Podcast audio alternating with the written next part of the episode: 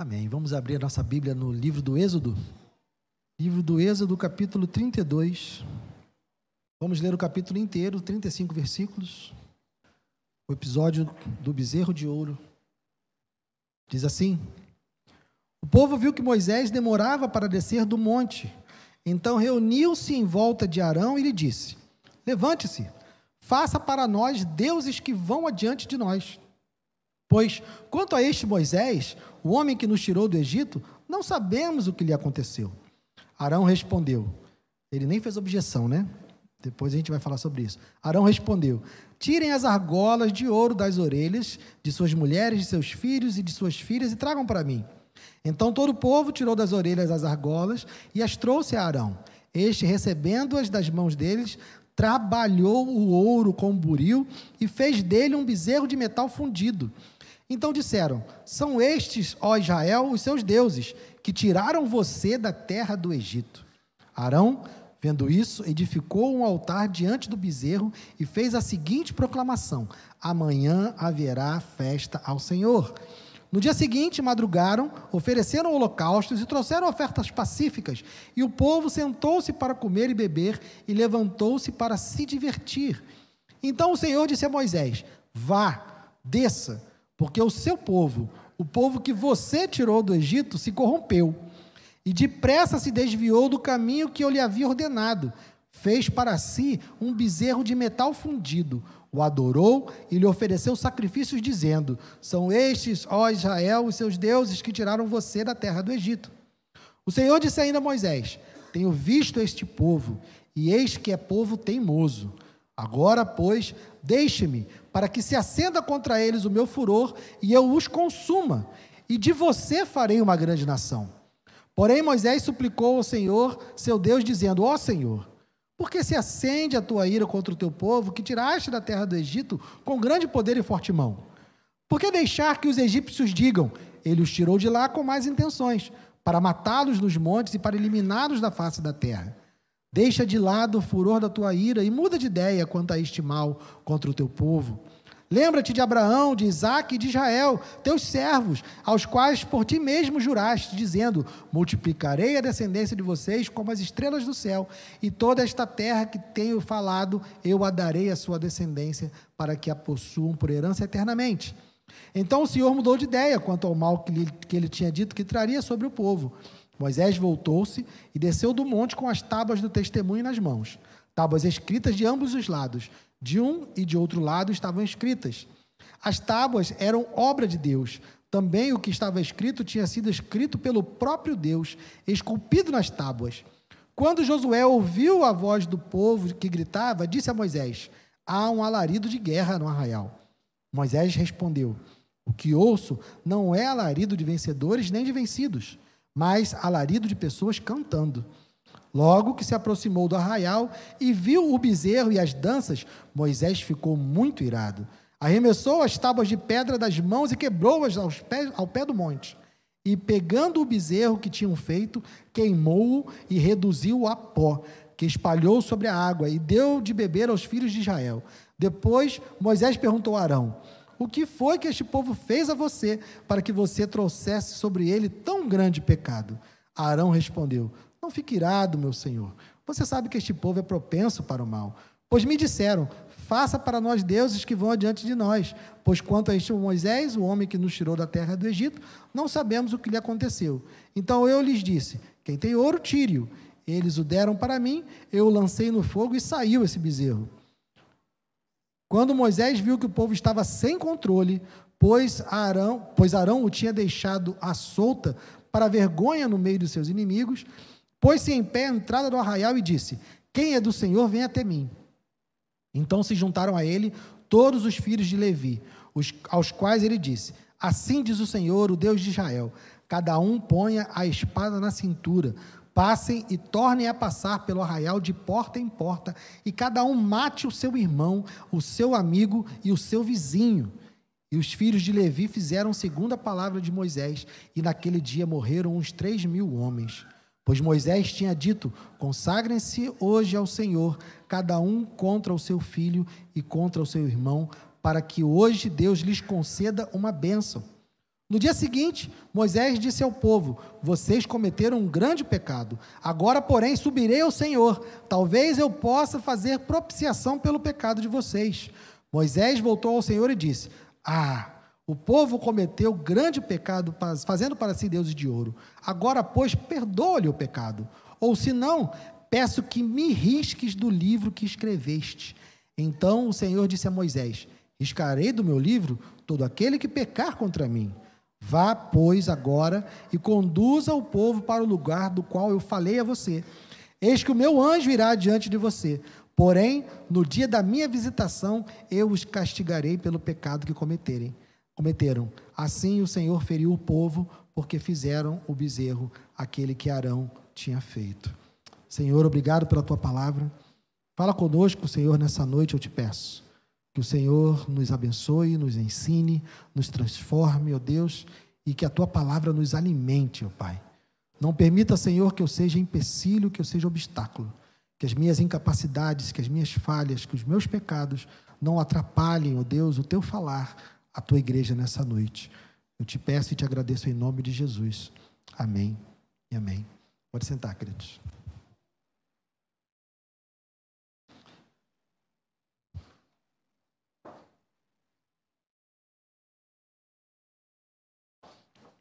Essa é uma história muito conhecida. Acho que todo mundo que. É, a, a, o Êxodo deve ser o segundo livro mais lido da Bíblia, né? Eu sempre brinco assim, porque todo ano a gente diz que vai ler a Bíblia toda. Então todo mundo deve ter lido Gênesis, porque a gente começa por Gênesis, aí depois a gente vai arrefecendo, né?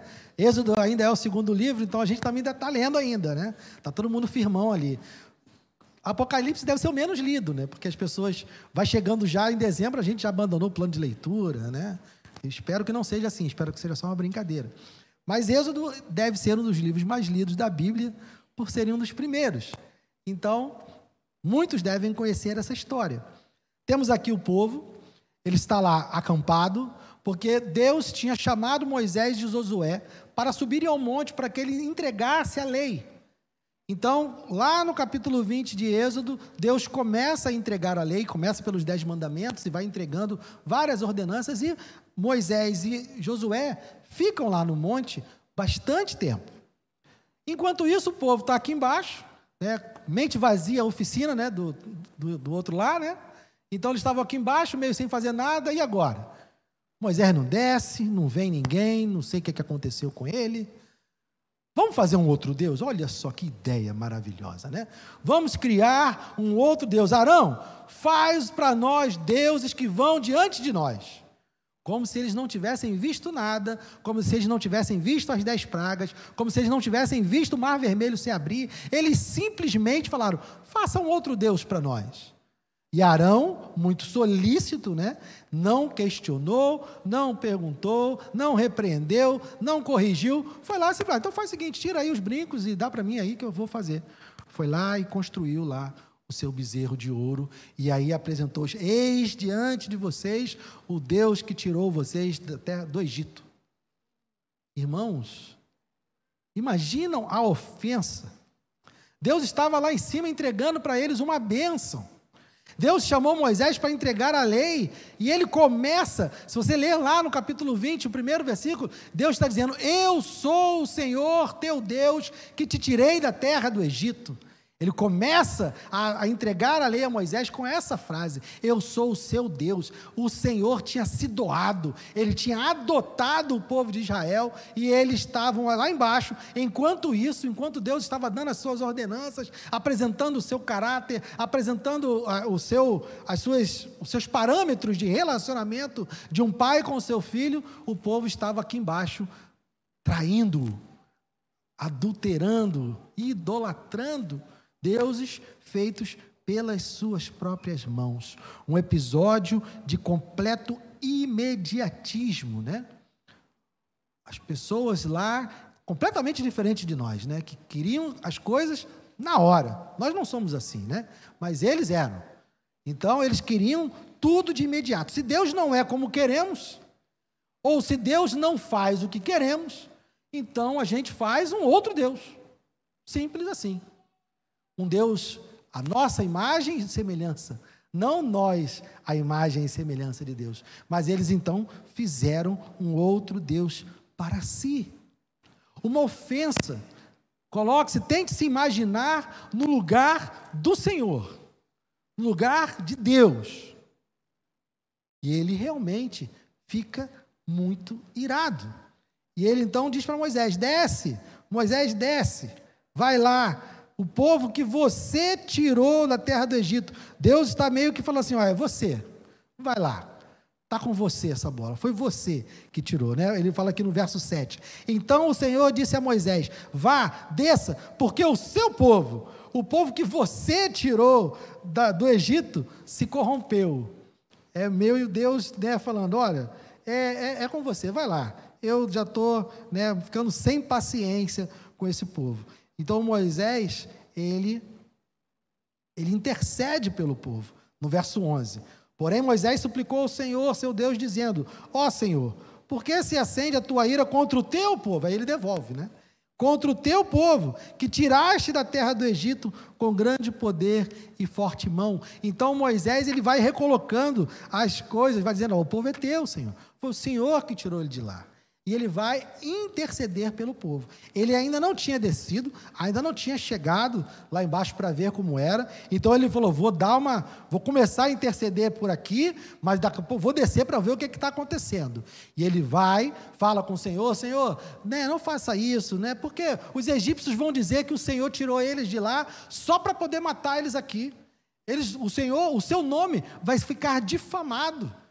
Ele apela para a reputação de Deus, para que Deus não ficasse conhecido como o Deus que tirou o povo do Egito simplesmente para matá-lo no deserto. Então, ele apela para a reputação de Deus e desce. Desce. Também lembra o Senhor das promessas que o Senhor tinha feito a Abraão, a Isaac e a Israel, né? ou Jacó. E ele desce. Só que quando ele desce, aí ele vê o que aconteceu. Aí Moisés ele falou: já, já dei aqui minha intercessão, mas eu vou lá ver o que é está acontecendo. Quando Moisés chega, ele contempla o que está acontecendo lá, e aí agora é a vez de Moisés ficar irado também. E Moisés fica muito irado. E ele pega as placas que Deus tinha escrito a lei e joga as placas no chão. E ele faz algo que talvez tenha escandalizado você quando fez essa leitura, não somente agora, mas em outros momentos. Mas ele disse: Venha até mim os que são do Senhor. Ele fala isso no verso 26. Vamos para o 25. Quando Moisés viu que o povo estava sem controle, imagina o que ele viu, o que era essa festividade, de que maneira eles estavam se divertindo. Não sabemos, mas é algo que escandalizou Moisés a ponto de ele quebrar as placas. Ele, quando viu que o povo estava sem controle, pois Arão o tinha deixado à solta para vergonha no meio de seus inimigos, pôs-se em pé à entrada do arraial e disse: Quem é do Senhor, vem até mim. Então se juntaram a ele todos os filhos de Levi aos quais ele disse: Assim diz o Senhor, o Deus de Israel: cada um ponha a espada na cintura, passem e tornem a passar pelo arraial de porta em porta, e cada um mate o seu irmão, o seu inimigo e o seu vizinho. E os filhos de Levi fizeram segundo a palavra de Moisés, e naquele dia morreram uns três mil homens. A palavra não nos esclarece qual foi o critério. A palavra não nos revela qual foi o indício, o sinal que eles tiveram para matar essas pessoas. A verdade é, todo o povo estava em idolatria. Mas, quando Moisés executa esse juízo, morrem 3 mil homens. Mais ou menos, né? Por volta de 3 mil homens. Parece uma punição muito dura. Parece algo que, que seja assim incompatível com o Deus que conhecemos como Deus de amor? Talvez muitos pensem dessa forma. Talvez nós sejamos tentados a observar dessa maneira. Mas eu quero conduzir os irmãos para um outro ponto de vista. No livro de Números, lá no capítulo 1, verso 46, vocês não precisam abrir, tem o um número da, do censo que foi feito logo após né, o povo é, estar é, caminhando. Eles resolvem fazer um censo e nesse censo foram contados 603.550 homens a partir de 20 anos. Ou seja, tinha muito mais gente do que isso. Nesses 630, 603 mil, não estavam contados mulheres, não estavam contados jovens abaixo de 20 anos. Então havia muito mais. Então, 3 mil pessoas não é um número muito grande em comparação ao tamanho do povo. Mas não é esse o dado que eu quero trazer para os irmãos. O que eu quero que os irmãos reflitam é: por que, que Deus não matou todo mundo? Porque nós somos tentados a olhar para o fato de que Deus executou o juízo sobre 3 mil pessoas, 3 mil homens. E somos levados a nos escandalizar, talvez, se não estivermos com o foco ajustado, nós somos tentados a olhar e pensar: duro demais, severo demais. Mas nós precisamos entender que a verdadeira pergunta é por que ele poupou alguns? Porque todos eram passíveis de morte. Todos, sem exceção. Deus chega a fazer essa proposta para Moisés. Vocês lembram que nós lemos lá? Olha, cadê? Onde é que está?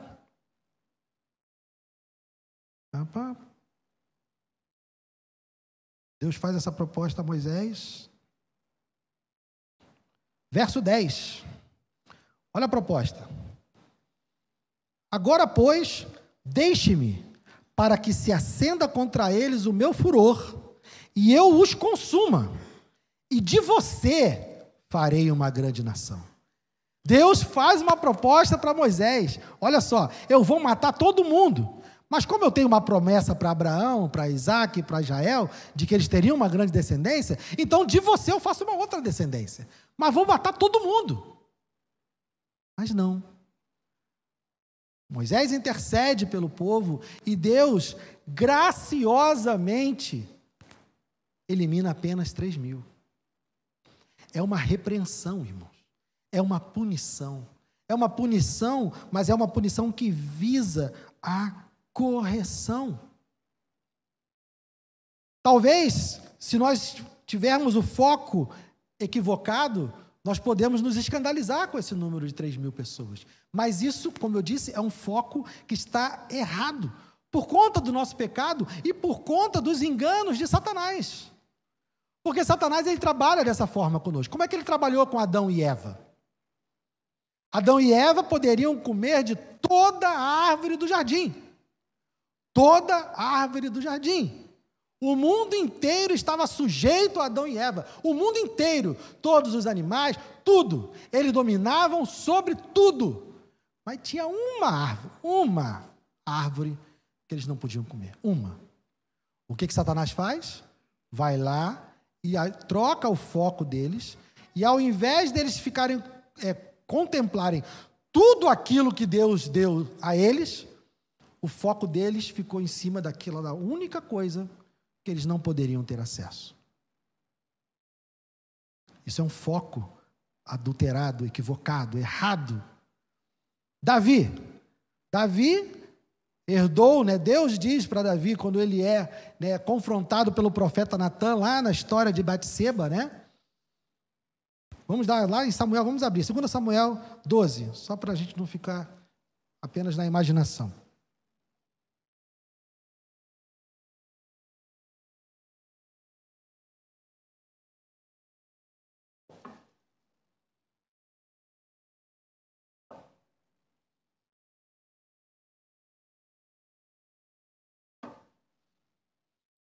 2 Samuel capítulo 12, versos 7 e 8.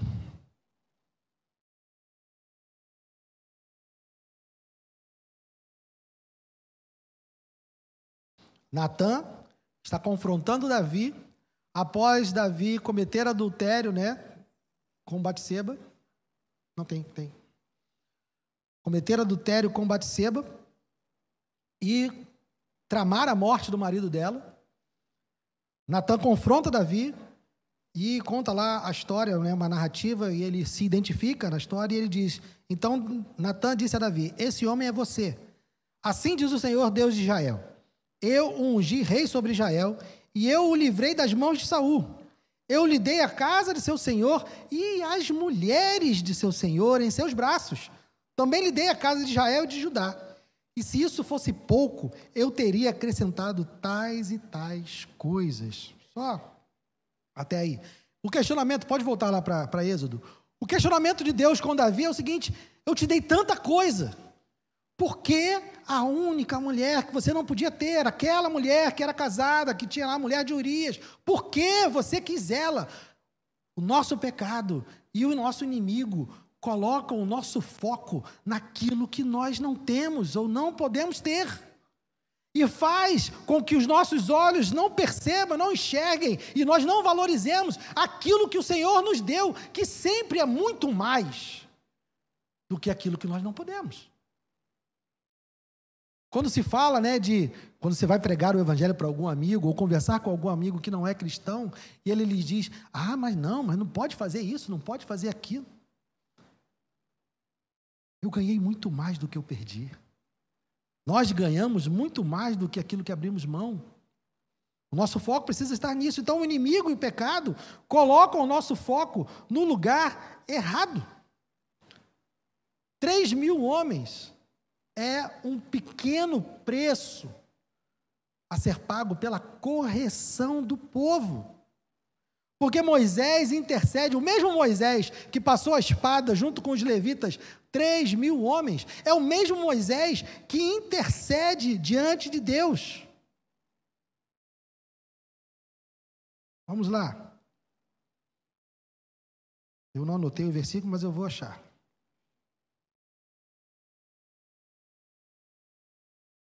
Mas não vou achar aqui em cima da Samuel, né? Eu tenho que voltar lá para Êxodo.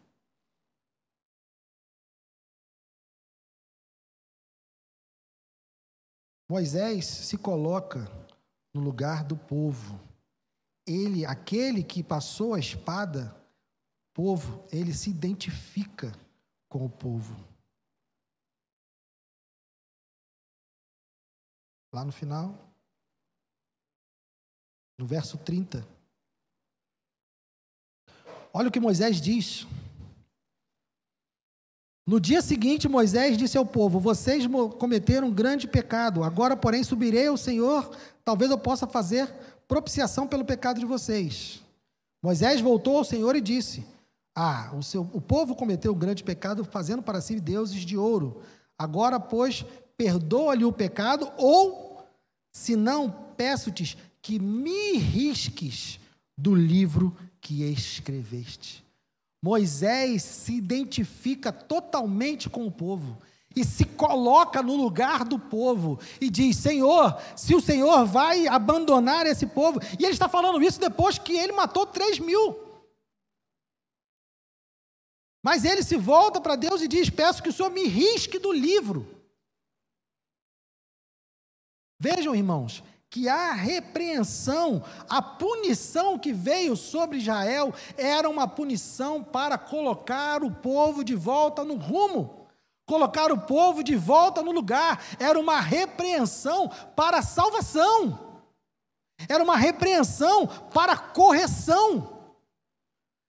Porque se Deus quisesse eliminar o povo, ele teria eliminado o povo. Ele é poderoso para isso. Ele poderia ter eliminado todo mundo e poderia ter feito uma outra nação a partir de Moisés.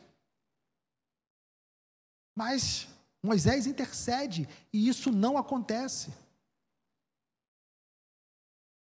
Essa repreensão é uma repreensão para salvação. Se nós olharmos a história, a trajetória do povo de Deus no Antigo Testamento, é uma trajetória onde Deus vai pesar a mão dele sobre eles em vários momentos. Pense nas serpentes abrasadoras do deserto, pense na geração que perece no deserto por conta dos espias, pense é, é, naquele, na, na revolta de Corá, onde o chão se abre e também morrem várias pessoas.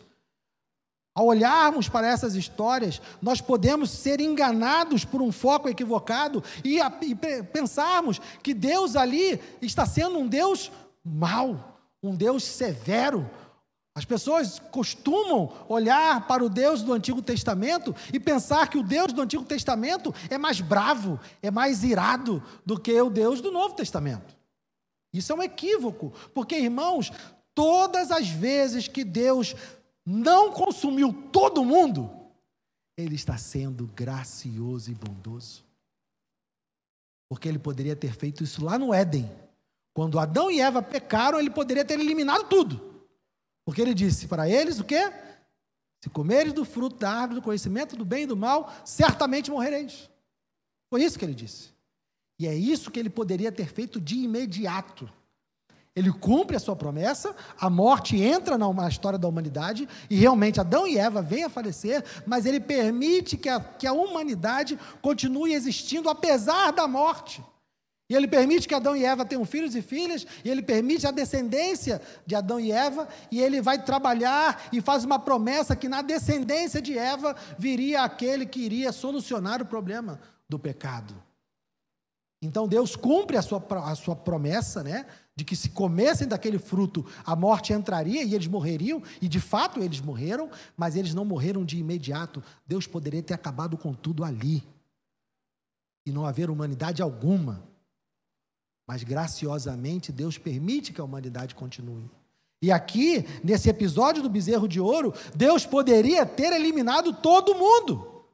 Mas graciosamente ele preserva a infinita maioria das pessoas e numa punição que era necessária, porque vocês viram no texto, Moisés faz aquilo porque o povo estava sem controle. Sem controle. É como se fosse o pai e a mãe chegando né, no filho.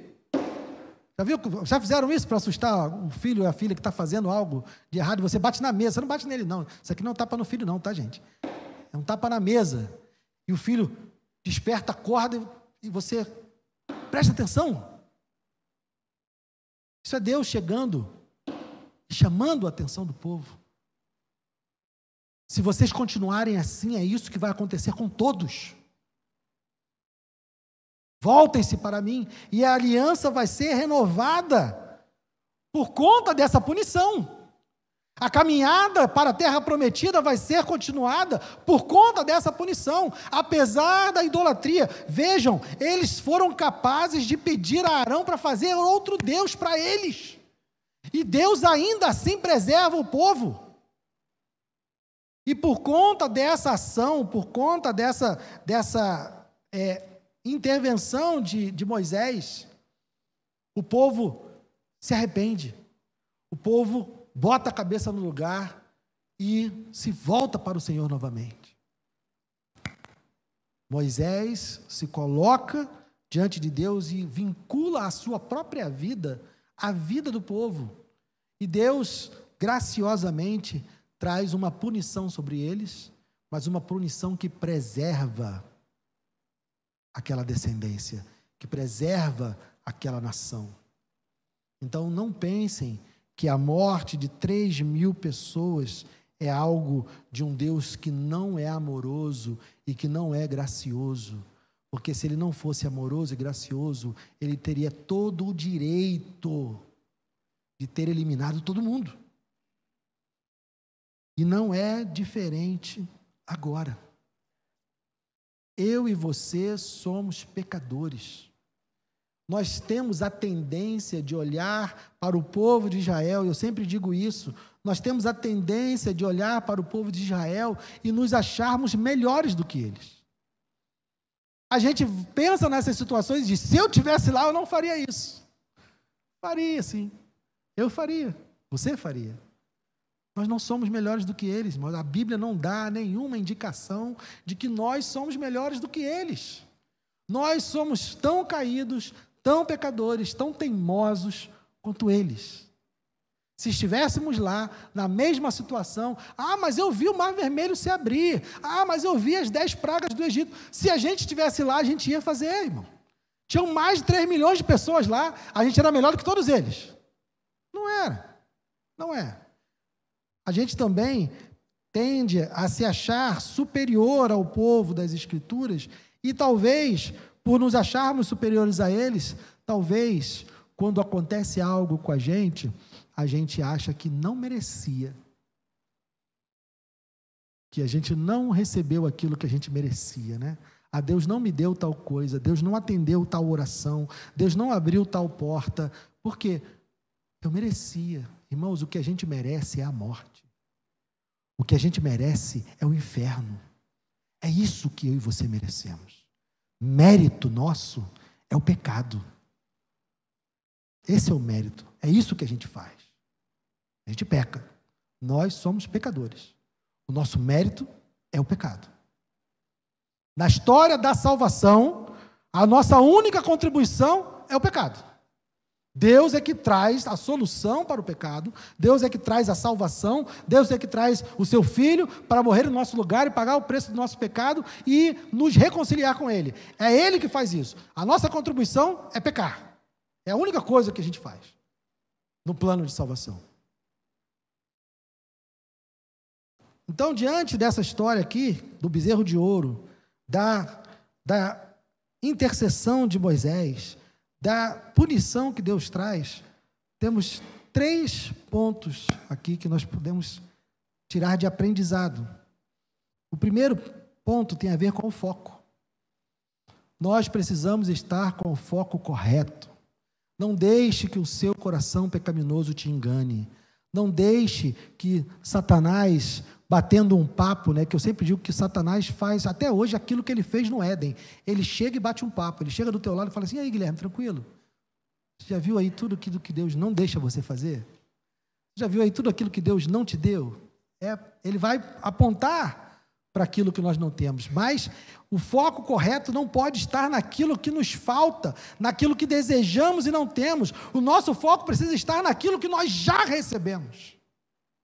Deus já enviou o seu filho para morrer no meu e no seu lugar. Ele já enviou, ele já deu. Jesus já foi crucificado por mim e por você. O filho perfeito, amoroso, santo, justo, impecável. Ele já foi crucificado e o seu sangue já foi derramado por mim e por você. Isso já foi feito. Deus já provou o seu amor por mim e por você. Já está provado. Já está demonstrado. Isso já foi dado a mim e a você. Ah, mas eu não tenho o carro que eu queria. Não tenho a casa que eu queria. Não tenho tanta saúde quanto eu queria. Talvez eu não viva os anos que eu queria. Mas, meus irmãos, todos nós estamos caminhando para o céu, estamos caminhando para a Nova Jerusalém, e isso é impagável, porque nós merecíamos estar indo para o inferno, e na verdade nós estamos indo para o céu. O que nós merecíamos, se pensarmos em mérito, o que nós merecíamos era estar indo para o inferno. Mas nós estamos indo para o céu, porque Deus realizou essa obra. Ele fez isso por mim e por você. Então que o seu foco esteja ajustado aí. E eu tenho certeza, irmãos, certeza que não é essa, que essa não é a única bênção que você tem para contar. Eu tenho certeza. Bastaria só essa. Se Deus me desse o céu e me desse uma vida só de Jó antes da restauração, né? Você não estou dizendo que seria fácil passar por isso, né? não estou me apresentando para passar por isso, não, irmãos. Eu só estou dizendo que se Deus nos desse o céu, mas o tempo nosso nessa terra fosse igual o de Jó em suas dores, nós ainda estaríamos no lucro. Porque o que são alguns anos de tribulação, como Paulo diz, se comparados àquilo que Deus tem para nós na eternidade. Mas eu tenho certeza que nenhum de nós aqui tem a vida de Jó. Eu tenho certeza que você tem outras bênçãos para contar. Eu tenho certeza que você tem outros testemunhos para dizer. Eu tenho certeza que você tem aqui, se eu abrisse o microfone para vocês dizerem aqui aquilo que Deus tem feito de bom na sua vida, eu tenho certeza que nós passaríamos bastante tempo aqui. Então, tenha o seu foco naquilo que você já recebeu, naquilo que Deus já lhe deu. Primeiro ponto. Segundo ponto, a graça de Deus se manifesta toda a vez que Ele não nos dá aquilo que merecemos. Porque, como eu, como eu disse, nós merecemos é o inferno. Não fique zangado com Deus porque não recebeu essa ou aquela bênção, porque não abriu essa ou aquela porta, e não ouse dizer a Deus que você merecia aquilo. Nós não merecemos nada. Nada. Nós merecemos o inferno. E isso ele não nos deu. Não peça para Deus dar aquilo que nós merecemos, porque senão nós vamos para o inferno. Agradeça a Deus e saiba que Deus está sendo gracioso. O Deus do Antigo Testamento não é um Deus bravo, irado, mais do que o do Novo Testamento. Tira essa dicotomia da sua cabeça. Deus é gracioso a partir do momento em que ele não consome Adão e Eva no ato. Deus é gracioso quando ele não consome o povo no deserto diante do bezerro do ouro, de ouro no ato. Deus é gracioso quando ele faz e faz e faz isso ao longo da caminhada, porque aquele povo era um povo teimoso. Estava de manhã na sala de aula com os irmãos, falando né, que Deus prometeu que ia levar aquele povo para a terra prometida e levou debaixo de pescoção, né? Porque eles foram apanhando até chegar lá. Porque toda hora eles faziam uma coisa e Deus vinha, morre mais alguns. E vinha, morre mais alguns. Mas Deus levou. Porque ele prometeu. Isso é graça. É graça. Aquele povo não merecia entrar na terra prometida. Não merecia. Mas Deus prometeu e ele levou. Irmãos, eu e você não merecemos o céu, mas Ele vai nos levar. Ele vai nos levar, Ele está nos levando. Se a gente for viver a vida como o povo de Israel, a gente vai chegar lá debaixo de pescoção também. Mas vamos chegar, Ele vai levar, porque Ele prometeu. Ele é fiel, não a mim nem a você, Ele é fiel a si próprio.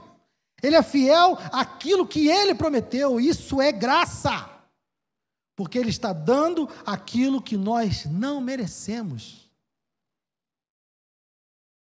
Só um adendo rapidamente. Uma vez um teólogo chamado D.A. Carson, ele faz uma comparação de por que a gente acha né, o Deus do Antigo Testamento mais bravo, mais irado do que o do Novo Testamento. Por causa de um foco também não ajustado.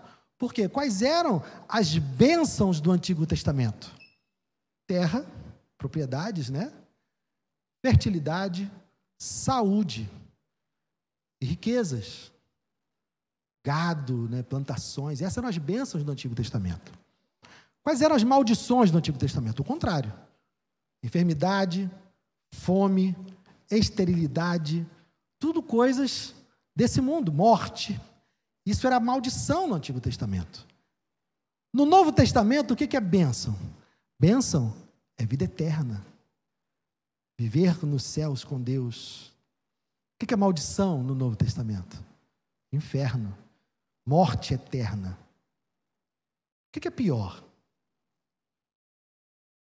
Nós achamos que o Deus do Antigo Testamento é mais bravo porque a gente tem mais medo das coisas desse mundo.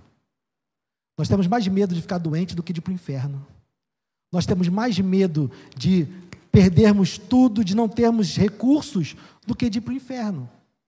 Nas bênçãos, a mesma coisa. A gente quer mais ter riquezas, saúde, do que ir para o céu. Porque as bênçãos e as maldições do Antigo Testamento são mais palpáveis para nós, porque os nossos olhos estão colocados nesse mundo. As bênçãos e maldições do Novo Testamento são mais distantes de nós. O inferno e o céu são coisas do porvir. Então a gente não tem grandes expectativas. Então, quando a gente vê o Deus do Antigo Testamento matando, né, deixando com fome, trazendo praga, trazendo gafanhoto, e a gente fica apavorado, porque, meu Deus, se eles tiram meu recurso, se tira meu emprego, se tira minha, meu, meu jeito de viver, se tira minha saúde, a gente fica desesperado. Então a gente acha que o Deus do Antigo Testamento é mais bravo, é mais irado. Mas, irmãos, ninguém falou mais de inferno na Bíblia do que Jesus. Jesus diz lá em Mateus 10: Não temam aquele que pode matar o corpo, Antes temam aquele que pode lançar tanto o corpo quanto a alma no inferno. Nós éramos para acharmos as estipulações da nova aliança muito mais severas. E as bênçãos da nova aliança muito superiores. E é isso que Hebreus vai dizer. A aliança do Novo Testamento, a nova aliança, ela é muito superior, porque suas promessas são superiores. Então, fechando esse parêntese, a terceira coisa que nós temos, a primeira coisa que vimos foi que temos que ter um foco correto, os olhos colocados naquilo que já recebemos e não colocar o foco naquilo que nos falta, naquilo que não nos foi dado. O segundo ponto é que a graça de Deus se manifesta toda vez que Ele não nos dá aquilo que merecemos, porque o que nós merecemos é o inferno e Ele tem nos dado aquilo que nós não merecemos. Isso é graça. E o terceiro ponto, Moisés, nessa história, representa Jesus, é uma figura, é um tipo de Jesus. Por quê? Porque Moisés se identifica com o povo e ele diz: se o Senhor não perdoar esse povo, risca o meu nome. E é isso que Jesus faz por nós. Jesus vai para a cruz sem ter cometido pecado algum. Jesus vai para a cruz sendo completamente inocente. E ele não é punido apenas pela, pelos romanos por receber os cravos, por receber a coroa de espinhos, por receber as chibatadas. Essa não é a punição que Jesus está tomando. A punição que Jesus toma acontece no momento onde ele brada: Deus meu, Deus meu, por que me desamparaste?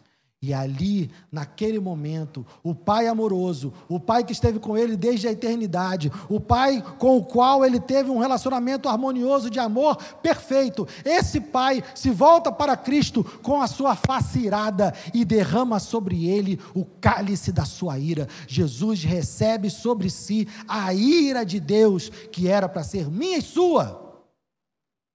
Jesus recebe sobre si essa punição não são os cravos, não é a coroa de espinho, não são as chibatadas, é a ira de Deus caindo sobre ele. Ira de Deus que era para cair sobre mim, ira de Deus que era para cair sobre vocês. Então Jesus, ele se coloca no nosso lugar e paga o preço do nosso pecado. Moisés é um tipo, é uma sombra. É claro que Moisés não paga o preço do pecado do povo. Moisés não tem é, essa capacidade de pagar o preço, o preço, mas essa intercessão, essa, esse ministério que, que Moisés exerce de trazer propiciação entre o povo e Deus, é um ministério que aponta para o ministério de Cristo, e Jesus fez isso por nós. Jesus se colocou em nosso lugar, do mesmo jeito que Moisés se colocou no lugar do povo, e é por isso que nós estamos aqui hoje. É por isso que podemos estar aqui hoje. Então, irmãos, nós temos muito mais para agradecer, muito mais para louvar a Deus do que a gente pode imaginar. As bênçãos que Ele nos deu são eternas. Embora soframos e tenhamos tribulações nessa, nessa vida, nós sabemos para onde estamos indo.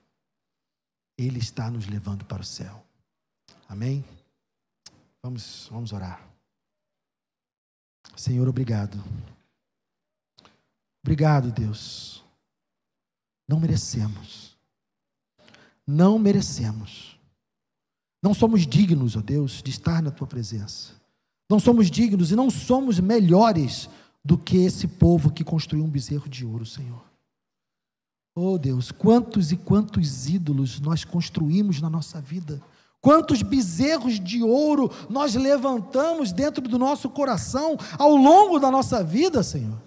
Confiamos no nosso emprego, confiamos na nossa formação, confiamos no nosso dinheiro, confiamos em tantas coisas, adoramos os nossos filhos, adoramos os nossos pais, nos curvamos diante de tantas coisas nessa vida, ó Deus colocamos tantas coisas antes de ti nessa vida, somos idólatras como esse povo era. Senhor. Construímos bezerros o todo o tempo. Mas da mesma forma que o Senhor fez com esse povo, o Senhor fez conosco. o Senhor não nos dá aquilo que merecemos. Muito obrigado, Deus. Muito obrigado pela salvação que o Senhor nos deu. Muito obrigado por enviar o seu filho para morrer em nosso lugar. Muito obrigado, ó Deus, por não nos dar a punição que era merecida. Obrigado por nos dar o contrário. Muito obrigado por nos dar aquilo que o seu filho conquistou, a vida de obediência dele, aquilo que ele cumpriu nessa terra como ser humano, vivendo como nós, tendo as mesmas dificuldades, as mesmas tentações. Ele venceu e cumpriu e obedeceu e obedeceu até a morte e morte de cruz. E aquilo que estava destinado a ele foi dado a mim. Muito obrigado, Deus. Estou indo para o céu, não porque sou bom, não porque mereço, não porque tenho um desempenho espetacular, não, eu estou indo para o céu porque o seu filho deu a vida por mim. Meus irmãos estão indo para o céu porque o seu filho deu a vida por eles. Muito obrigado, Deus. Agora, Senhor, ajuda-nos a proclamar isso. Ajuda-nos, Senhor, a falar com aqueles que estão ainda perdidos, Senhor. Pessoas que amamos, pessoas, ó Deus, que queremos bem, amigos, vizinhos, parentes. Ó Deus, ajuda-nos e leva-nos a falar desse amor e dessa salvação que ainda está disponível para eles também, Senhor.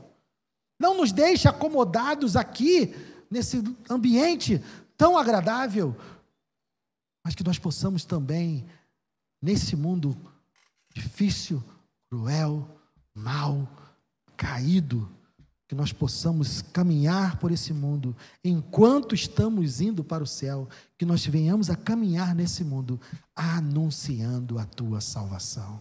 Ajuda-nos nisso, Senhor. Nós te louvamos, nós te agradecemos em nome de Jesus. Amém. E amém. Glória a Deus. Eu me despeço dos irmãos que nos acompanham pelas redes sociais, pelo YouTube. Que você possa ter um, uma semana abençoada na presença de Deus. Que você possa meditar sobre esse texto, sobre essa mensagem. E que se você quiser tirar alguma dúvida, quiser falar algo, nós estamos também à sua disposição. Ao final da transmissão vai aparecer o WhatsApp da igreja, o telefone da igreja. Entre em contato conosco, ligue, mande uma mensagem ou venha aqui né, os nossos cultos presenciais, estamos aqui reunidos com toda a segurança e você será muito bem-vindo se quiser estar conosco. Amém? Deus abençoe e até a próxima.